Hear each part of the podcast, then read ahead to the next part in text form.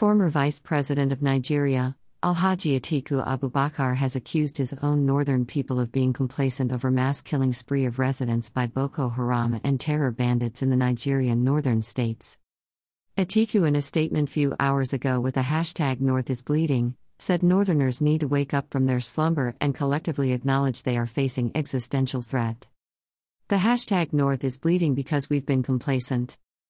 We need to wake up from our slumber and collectively acknowledge that we face an existential threat.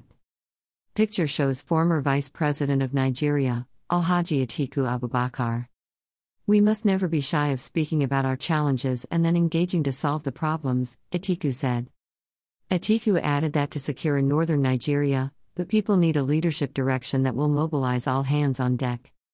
Kindly support our vision of building a community of 1 million pen soldiers whose successes will be judged based on positive development in the society. Hashtag North is Bleeding, Atiku accuses Northerners of complacent over mass killing spree December 14, 2021. Former Vice President of Nigeria, Alhaji Atiku Abubakar has accused his own northern people of being complacent over mass killing. If we must join hands to fight anything in Nigeria, it's cultism, Buhari's aide Femi Adesina December 14, 2021. Spokesperson to President Muhammadu Buhari on media and publicity, Femi Adesina has said Nigerians should give eradication of secret cult. Sylvester Oromoni, Falana asks police to include U.S. trained journalist Kemi Olunloyo as suspect over unprofessional comments December 13, 2021. Leading human rights lawyer, Femi Falana has asked and written to the Nigeria police force to invite a suspected.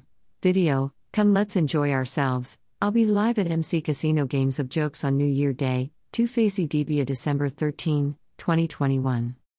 Globally recognized Nigeria born music star, Innocent Idibia stage name 2 Face Idibia has asked the general public to come and, Onitsha gas explosion, our men are safe, two fuel stations, tankers, seven cars burnt, Fire Chief Martin Agbili December 13, 2021. Anambra State Fire Service Chief, Engineer Martin Agbili has said no life was lost in a fire explosion that set